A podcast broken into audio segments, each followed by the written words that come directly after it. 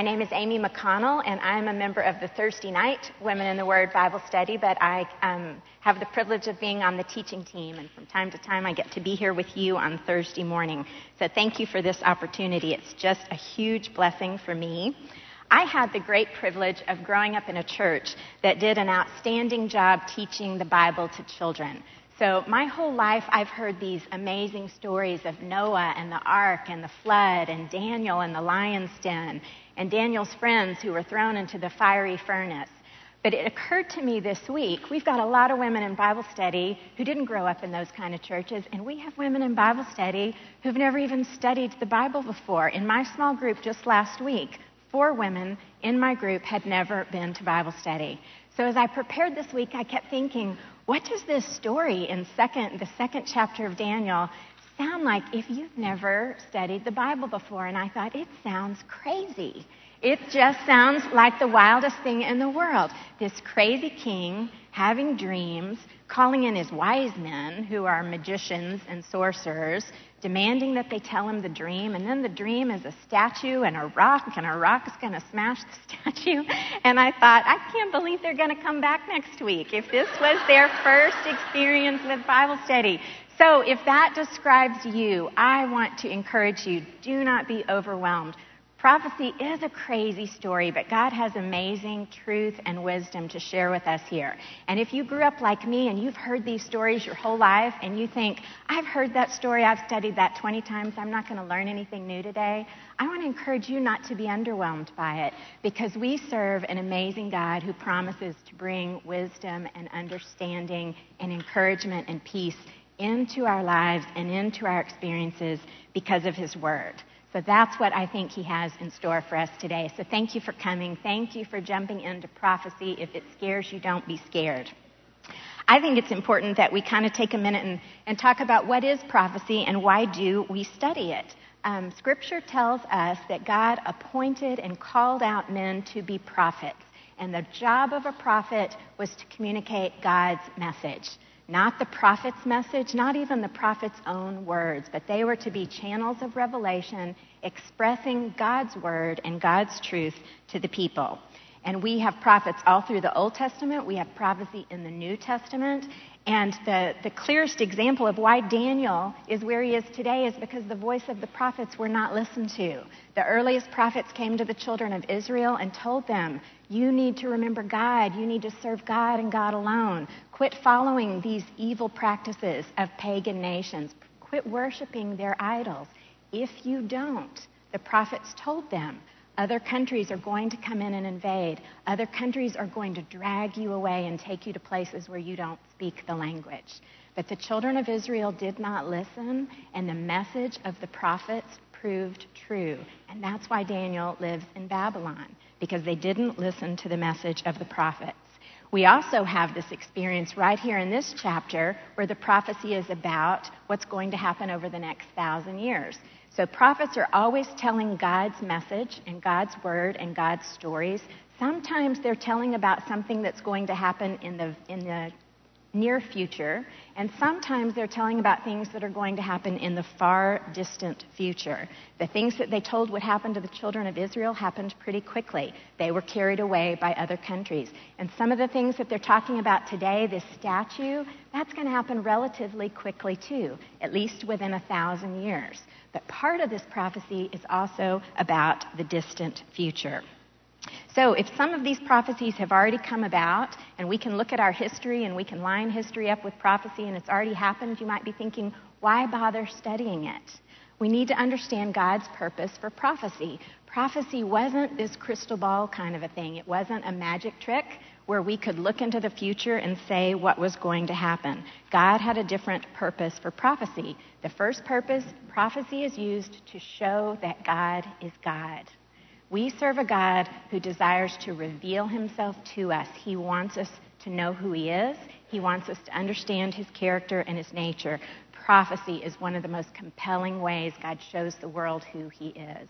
So let's remember that. Prophecy shows that God is God, and prophecy also proclaims God's word. It proclaims God's truth. So, why do we want to study prophecy? If the purpose of it is to proclaim God and to proclaim His truth, We know, knowing God, knowing His truth, that's what has the power in our lives to change us, to allow us to live in a way that brings glory to God, that reveals Him to the world, and that's our purpose. So that's why we study prophecy, not to predict the future. Prophecy is about knowing who God is, and it's about knowing how to live in light of His truth. So that's why we're going to be blessed by studying this prophecy today. God is a God who wants to be known. To me, this is one of the most amazing things about his character and his attribute that he condescends to want to have a relationship with us. And he shows us who he is in prophecy. On your verse sheet, John 17:3 says, "Now this is eternal life, that they may know you, the only true God, and Jesus Christ, whom you have sent." So God uses his word and, his, and the words that he gives through the prophets to show us who he is. And God also orders the events in our world to show us who He is, to bring each of us to a place where we have an opportunity to know Him personally. And He's actually ordering all the events in the world to one day He will bring the entire world to a place where if they don't at least know Him personally, they will have to acknowledge Him. That's what God's doing in our world. Acts 17, verse 26 and 27 shows us a little bit about God's desire to reveal Himself. It says, From one man, God made every nation of men that they should inhabit the whole earth, and he determined the times set for them and the exact places where they should live. God did this so that men would seek him and perhaps reach out for him and find him, though he is not far from each one of us. We see God's character in the way he speaks to us and the way he controls the events of the world, always trying to proclaim who he is so that we can know him. God reveals himself in, in nature and in creation, through the words of the prophet, through the life of Jesus, his son, and through his word. I loved that last week when Deb welcomed everyone to Bible study, she said, This is God's love letter to you. In a love letter, we get to know each other and we get to know each other intimately. That is one of the ways that God gets to know us and shows us who He is. Another interesting thing that I learned this week as we studied this one of the ways God shows us who He is is by allowing periods of darkness in our life. And that's really what I saw here when we studied this chapter. Both King Nebuchadnezzar and Daniel are both experiencing these personal experiences of darkness. These are times when the future is unknown and it's frightening and it's unsettling, and they can't figure out what they're going to do. And they're going to respond very differently to darkness. I want to tell you about the first time I really recognized this theme of darkness here. It's kind of going through my own troubling time, and God brought an amazing opportunity to me. It was an opportunity that was um, definitely brought from God. It was the result of a very specific answer to a very specific prayer, but it was not the answer that I was expecting. And as, as I considered t- taking this opportunity, I kept looking at my future thinking, this doesn't make sense. I can't see a picture of my future that works with this God. I'm having a really hard time believing this is what you have in store for me because I just can't see it. And it was the strangest thing because in my prayers and even in my journal, I kept saying, God, it's all darkness. I can't see it. I can't see how life is going to work out with, you bringing this here as my answer. And so for several days, I prayed and I journaled, and I kept focusing on this idea if it's all darkness, God, if you'll just show me what it's going to look like, if you'll just show me how it's all going to work out, I can step forward. About three days of praying like that, I opened my Bible in my assigned Bible reading for that day to the second chapter of Daniel and listened to these words God knows what lies in the darkness and light dwells with him. I don't believe for a moment that that was coincidence. I believe that God spoke truth to me those days. I believe He allowed my spirit to interpret this situation as darkness because He knew He was going to show me something about darkness through His truth, and I'm so grateful for that. What He showed me was that you're right, you don't know what's in the darkness. But I'm out there and I know what's in the darkness. And he showed me that he's a God who promises to bring wisdom and understanding into the darkness. So instead of being paralyzed by fear, this was an opportunity to act with faith and to act in obedience and to just step into the darkness with God, trusting that he knows what I don't. I think that's the opportunity Daniel has here. So I hope as you did your homework questions and you studied this chapter, and I hope as you listen today, you might take an opportunity to think, okay, what is my darkness right now? What are the things that keep me awake at night? What am I anxious and worried about? Unknown aspects of my future. And perhaps consider God is inviting you to step into the darkness with Him, to just demonstrate faith and obedience here because you know God knows what's in the darkness. And I'm here to tell you if God is asking you to do that, He has something amazing prepared for you. God is ready and waiting to be there in the darkness for you, and He is going to reveal things about Himself that you perhaps had forgotten or hadn't known. He's going to give you a bigger vision of who He is because He wants to be known by you. And God is also going to reveal truths to you in the darkness that you would probably never learn resting confidently in the daylight. So there's great things that can happen in the darkness, and we're going to talk a little bit about how King Nebuchadnezzar and how Daniel approached darkness. We're going to start in Daniel chapter 2. It's too long. We're not going to read the whole thing, so I've just picked out sections that we're going to read together today, beginning in verse 1. In the second year of his reign, Nebuchadnezzar had dreams. His mind was troubled and he could not sleep. So the king summoned the magicians, enchanters, sorcerers, and astrologers to tell him what he had dreamt. When they came in and stood before the king, he said to them, I have had a dream that troubles me, and I want to know what it means. Then the astrologers answered the king in Aramaic, O king, live forever. Tell your servants the dream, and then we will interpret it. The king replied to the astrologers, This is what I have firmly decided.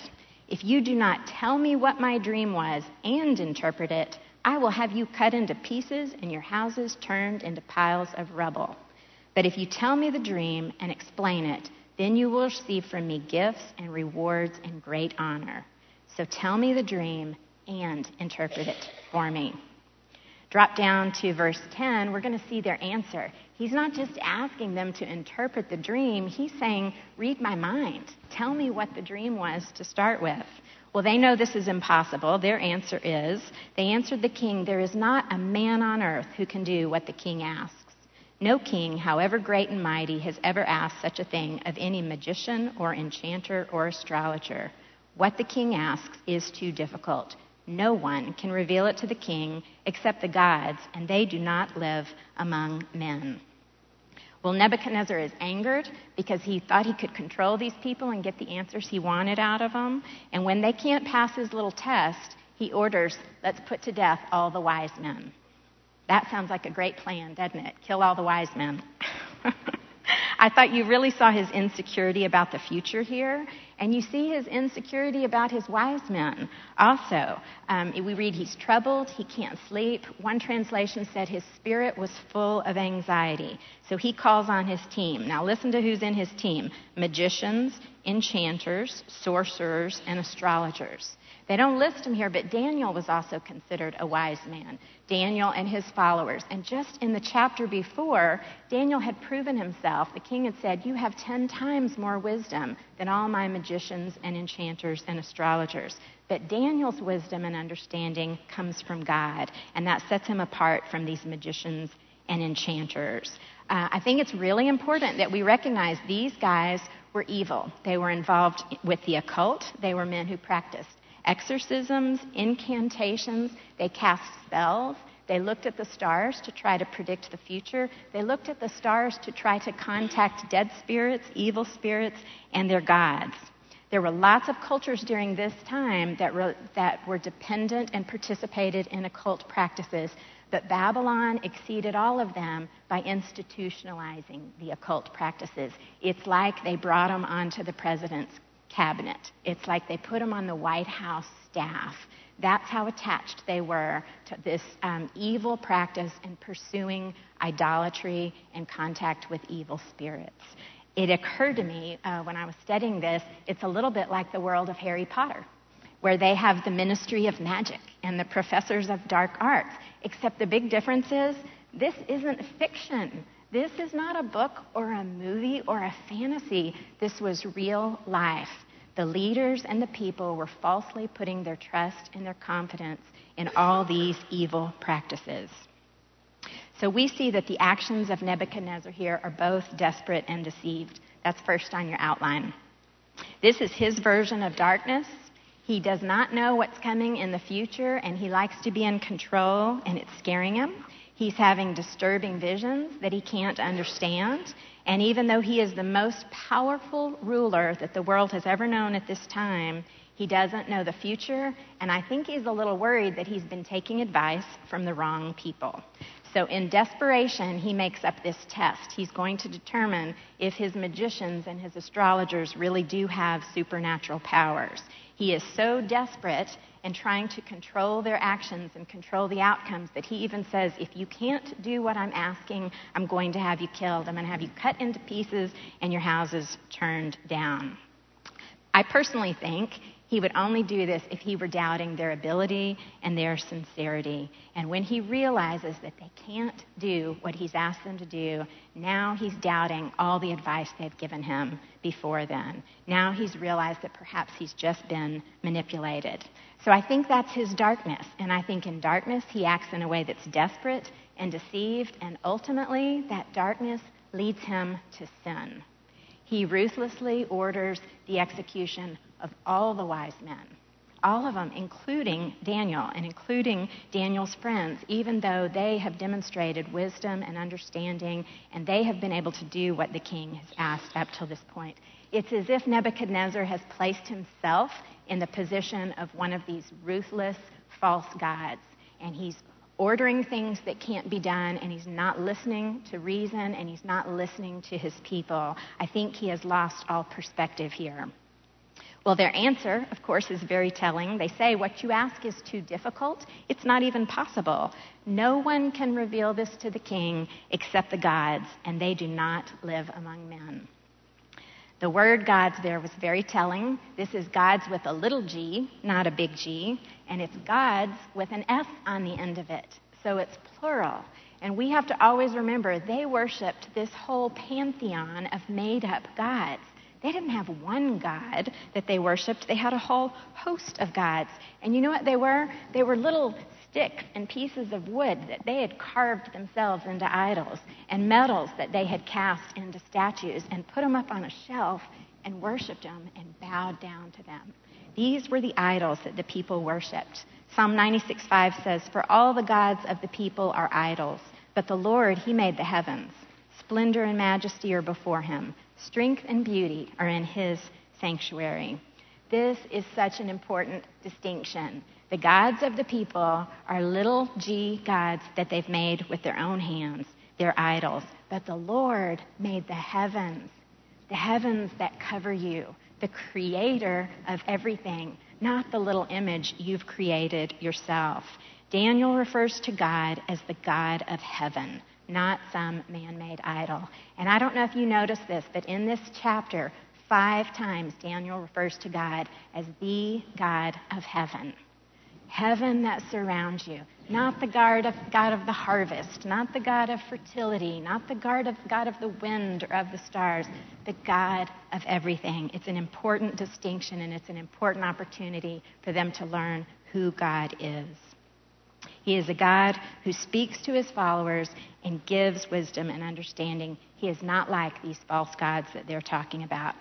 So they're correct when they say there's not a man on earth who can do what the king asks. But Daniel knows there's a God in heaven, and he has wisdom and power and understanding.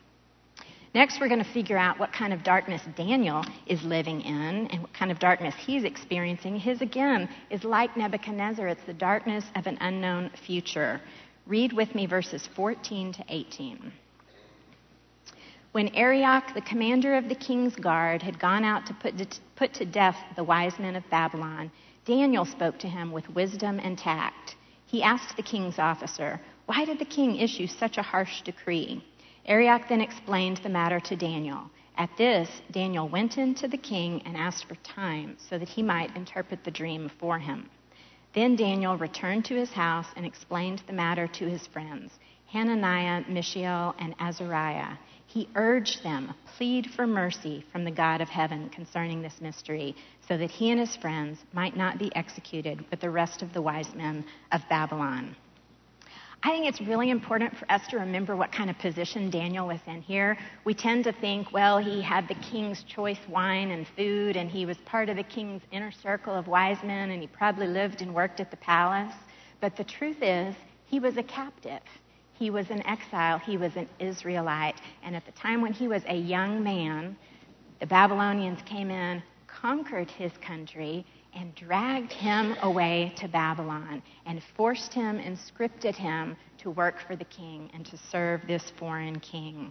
So his life is already um, a little bit difficult. And in spite of those difficulties, now there's a death sentence on his head.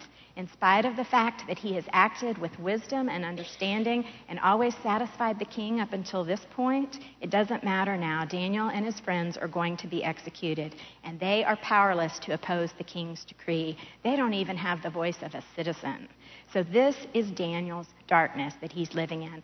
This whole chapter has so many wonderful contrasts in it, but look at this powerful ruling king who can execute any order he wants. He's living in darkness. And Daniel, who's his powerless captive, who can't even preserve his own life, he's living in darkness too. Both of them full of uncertainty and fear about the future, but they respond so differently. Your Bible tells you Daniel responded with discernment and tact. Another translation said with discernment and discretion, discernment or wisdom.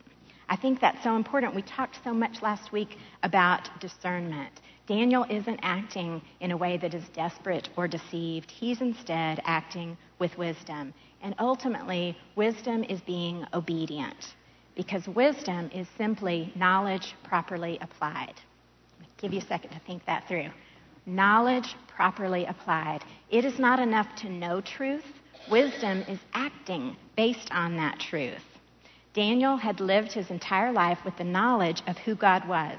He knew how God had acted in the past with Israel. He knew what kind of promises God had made to his covenant future. Daniel chooses to act based on that knowledge. He's not acting based on fear or insecurity. He's acting based on the knowledge of who God is and how he has interacted with his people. And that makes all the difference. Instead of being led to sin like King Nebuchadnezzar, Daniel's darkness leads him to prayer. He calls his friends into his home and he asks them to pray. And I thought it was an absolutely perfect prayer. He says, Pray for mercy. That's it. Pray for mercy from the God in heaven. And again, if his life is a testimony of faith and obedience, this is a prayer of great and profound faith. He's not begging God, oh God, reveal the vision. Let me learn it before any of the magicians do. He's not saying, rescue us out of this terrible situation. He's not saying, make the king die. He's not prescribing to God how he should intervene in this experience. He's just asking God for mercy. I thought that was so compelling. I spent a little time studying mercy and in the Old Testament, the word mercy and compassion are used interchangeably. They're often used the same way, but the Old Testament concept of mercy is not really uh, exactly the way we think of mercy and compassion today. A number of theologians think the Old Testament concept of mercy is pivotal to understanding God, the actions and the attributes of God. We tend to think of mercy as tender love, compassionate love, faithful love and that's very accurate. But Old Testament mercy also has a component of great strength and sovereign control and power. So when you read about mercy in the Old Testament, it's that combination of faithful, gentle, tender love combined with absolute power and strength. That's the kind of mercy that God demonstrates, and that's the kind of mercy that Daniel is asking for his. It's like a weaker person coming before God, the protector, and just saying, I need a Savior. I need your help, but not prescribing to God how he should solve this problem, not giving God a big long list, saying, I give you the freedom. Use whatever means, use whatever method to meet my needs. Mercy is God simply responding to our needs. And God, in his power and his strength, gets to choose the method and the means that he will respond. God gets to choose how he's going to protect.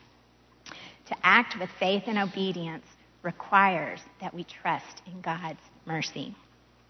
And merciful is one of the ways God describes himself. In Exodus 34, he said, The Lord, the Lord God, the merciful and gracious God.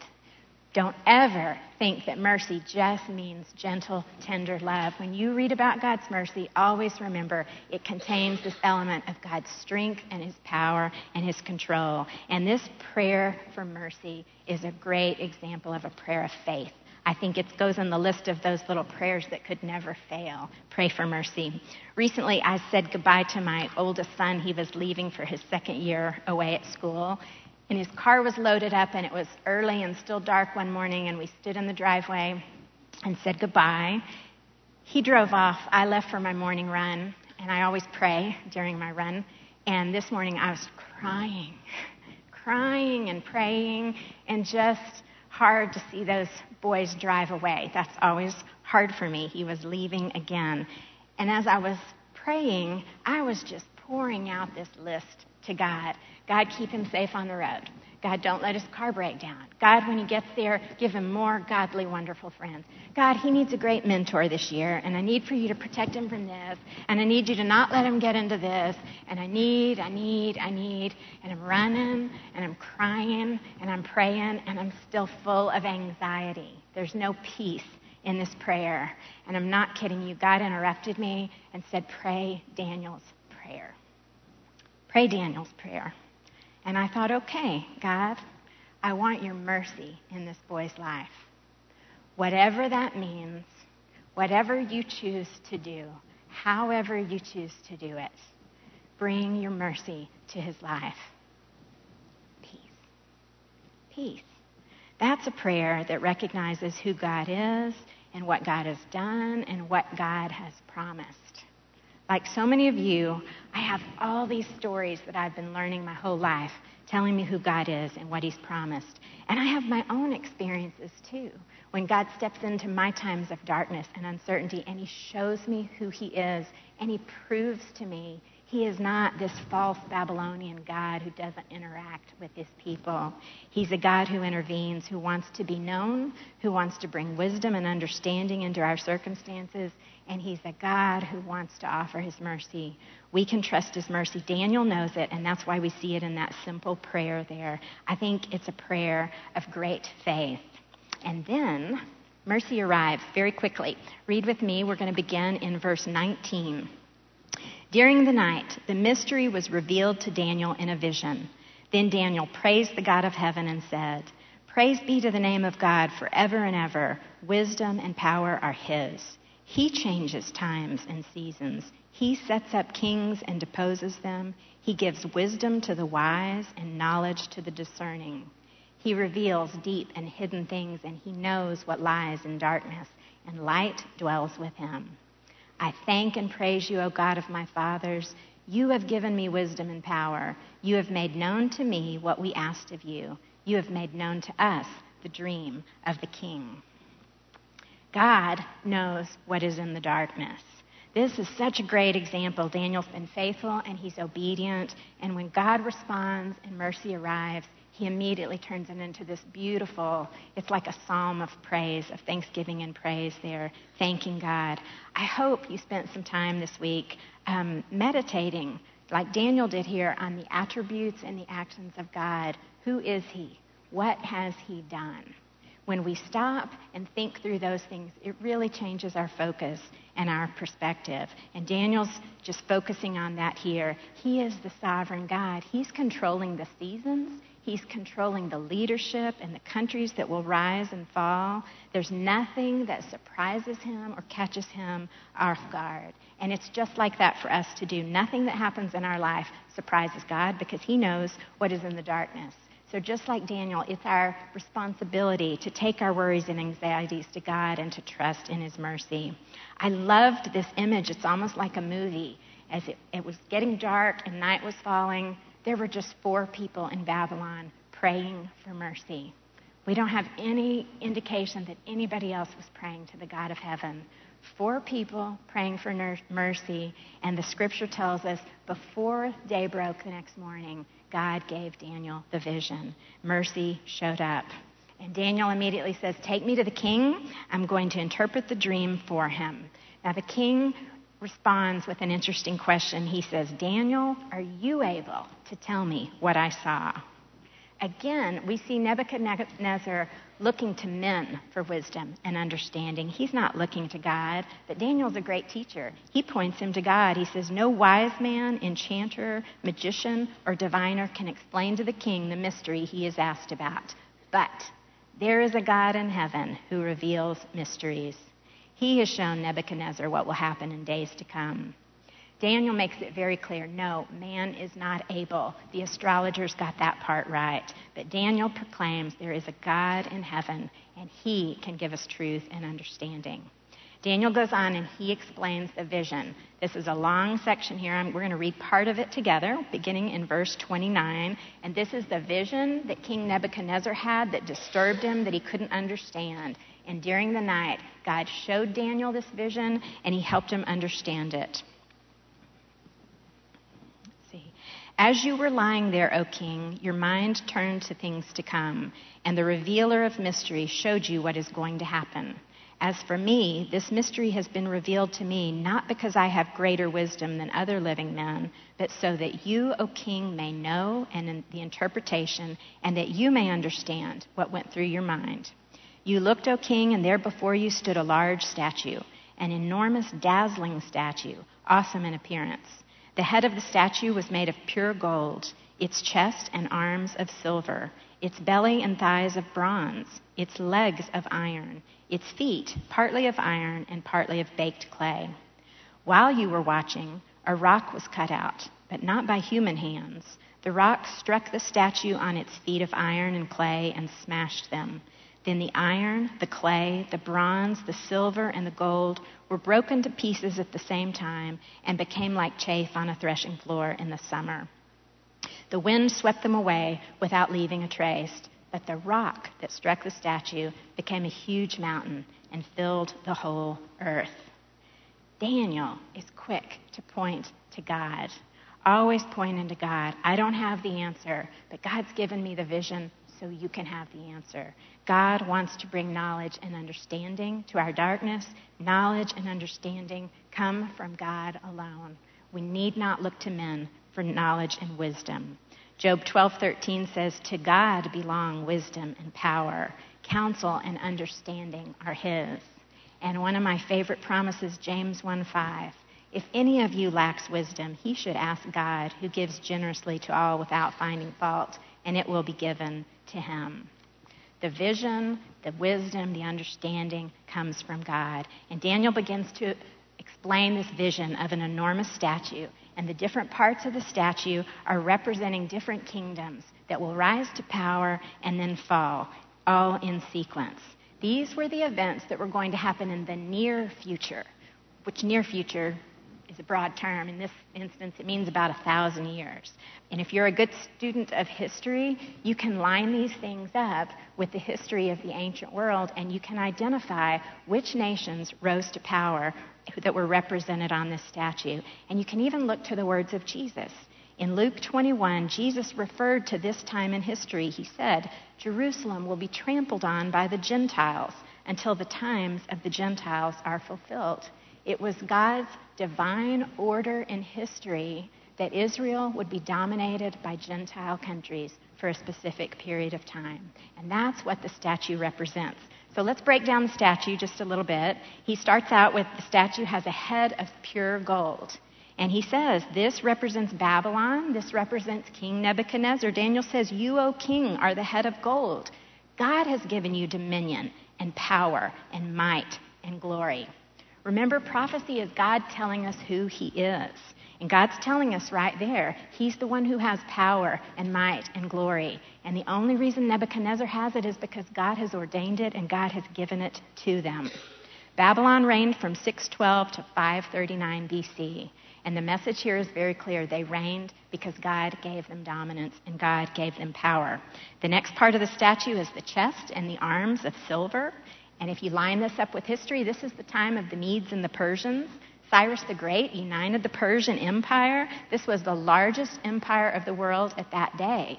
And they came in, and Babylon crumpled. Babylon was no longer the world power, and now it was all about Persia. The Persians dominated from 539 to 331 BC.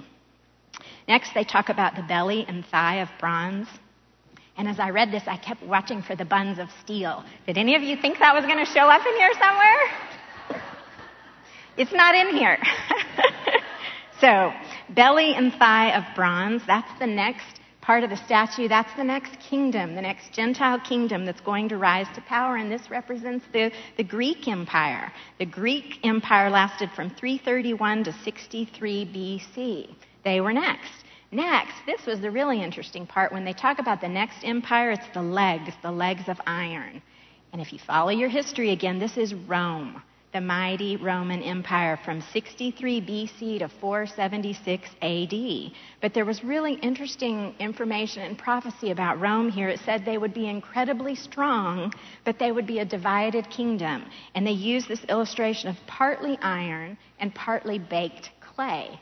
Okay, baked clay is like a terracotta pot that crumbles when it gets too hot or too cold. So if you think of the strength of iron with little pockets of baked clay in there, those, uh, that's not incredibly strong. Those, those are places where the iron loses its strength. And that really is how they described Rome. It's interesting because Rome was characterized by its strength. They would cruelly conquer all these other groups put them under Roman rule, but would not make them Roman citizens. So the Roman Empire was huge, but it was full of little factions and minority groups who were never assimilated into real Roman culture, but they had to fall under Roman law. This is when we read about the times of Jesus and his disciples. Most of the disciples were not Roman citizens, but they all had to submit to Roman law. Well, when that happens and it's not a united people, factions occur, um, unrest occurs, and the country becomes less stable. That's exactly what happened in Rome. So when it talks about this mixed, uh, mixed country, divided strength with steel and with clay, that's what they're talking about in Rome. So that's the statue that Nebuchadnezzar sees, and that's the prophecy about the future. It's about political change, it's about Gentile empires that are going to rise to power and then fall away, and the next group will come in, and the next group behind them. And if you remember, prophecy is all about telling who God is, revealing who God is. That's what we learn in there that God is determining who will rise to power and who will fall. But the other portion of prophecy, remember, is talking about God's truth. We really see God's truth when it talks about the part of the prophecy that hasn't happened yet, that distant prophecy. And that's the part where it talks about the rock, the rock that was not cut by human hands, the rock that will ultimately reduce all those kingdoms to dust. Verse 44.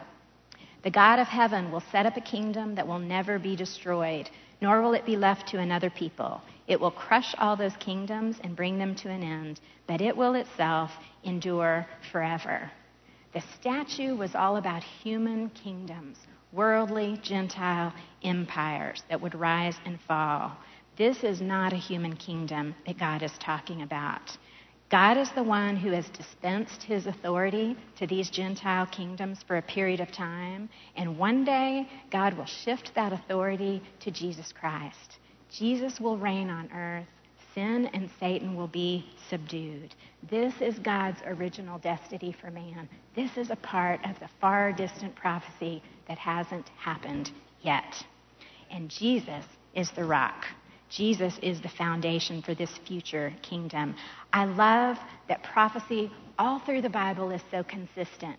The different prophets spoke from different countries at different times, but they were not speaking their own words. They were speaking God's word, and that's why it's consistent. This concept of Jesus as the rock the stone, the foundation of God's kingdom, is talked about many other places in the Bible. Isaiah talked about it, Isaiah 28:16.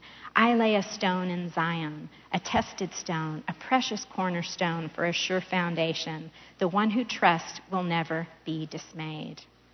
And then in Revelation, which is full of prophecy about this future day, the kingdom of the world has become the kingdom of our Lord and of Christ, and he will reign forever and ever. The psalmist talks about this concept. Psalm 118:22 The stone the builders rejected has become the capstone. The Lord has done this, and it is marvelous in our eyes. In Acts 4, Peter's talking to the people and trying to persuade them about the person of Jesus. And he says, This Jesus who you crucified, he is the stone. And he quotes Psalm 118. He is the capstone of God's kingdom.